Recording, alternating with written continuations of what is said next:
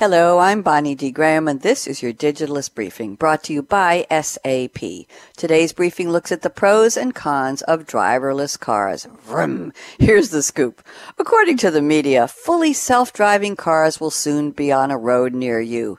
Why do they say that? The British government is an enthusiastic leader in autonomous car technology, investing hundreds of millions of pounds in trials and development. And many car manufacturers are already aggressively developing driverless cars for the mass market. That's you and me. However, it may be at least five years before we can buy one. If you're wondering whether self-driving cars really are a good idea, blogger Dakota Murphy offers seven pros and seven cons of autonomous cars. Let's start with the pros. Number one, eliminating human error and distraction.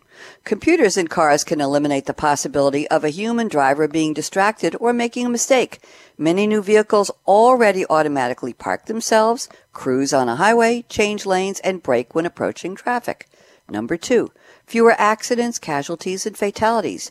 Without the human error factor, we should see a dramatic reduction in traffic incidents, preventing serious injury and saving lives. Number three, no bad driving behavior.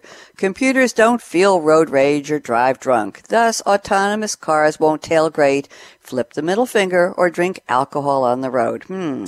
Number four, good news for disabled people and seniors.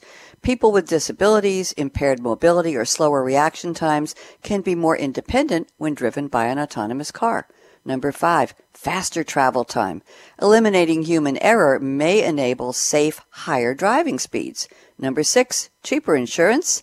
If the insurance risk is based on the car and not the human driver, premiums could hopefully be reduced. And pro number seven, saving emergency services resources. Emergency services can be redirected to other areas if human caused car accidents are eliminated. And now here are Dakota Murphy's seven cons of autonomous cars. Number one, no human override to prevent accidents. Accidents may be caused by a computer glitch in the car, but without emergency human override capabilities, it won't be prevented. Number two, cars not suitable for all road conditions. Driverless car technology may not be able to cope with snow and ice safely when its laser sensors are obscured. Hmm. Number three, changes to road layout and traffic systems.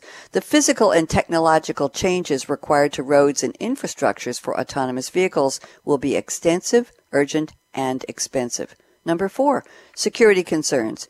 Internet connected vehicles security systems can be compromised. Vulnerability to hacking could result in car data theft and even electronic car hijacking. Number five, lack of learning and understanding. Computer controlled self driving vehicles will have to be taught to predict and understand human signs, facial expressions, and body language. Six, job losses for driving professionals. Truck, bus, and taxi drivers may lose their livelihood to autonomous vehicles. And number seven, forgetting our driving skills. Without regular practice, we humans may not remember how to drive a car if an emergency arises and we are needed to take over. Read the full article in The Digitalist titled, Are Driverless Cars the Future or a Stupid Idea? by Dakota Murphy.